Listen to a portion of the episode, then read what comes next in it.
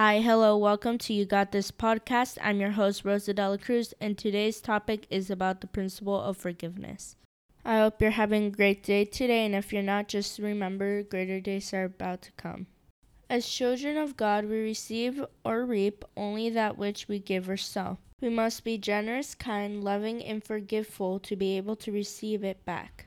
Because our thoughts and our actions towards God's creation is like a boomerang because sooner or later we would have experienced what we have given.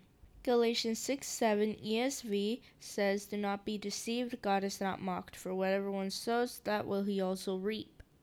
You can change your realities by forgiving someone who has hurt you, or even forgive yourself or forgive the sin behind it. Feeling upset about something or someone is an indication of feeling devastated, unworthy by the disappointment. But have you considered giving yourself the permission to have open access to lovely reality specifically for you? When you are an algorithm, you are out of alignment with God the Creator and your true essence. Revive yourself and experience a you are a complete, whole, and a marvelous Creator. Repeat to yourself continuously that you are loved, worthy, complete, and it will start to work with your mind, attitude, and growth. God is forgiving.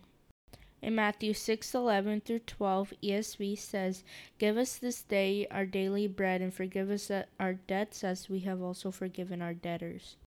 When forgiven, you feel relief as if a burden was lifted off of your back. Doesn't it feel good to be forgiven and the breath of air to freedom? If God can forgive us, then we can forgive others too. This is the end of today's podcast. Hope you guys enjoyed it and remember you got this.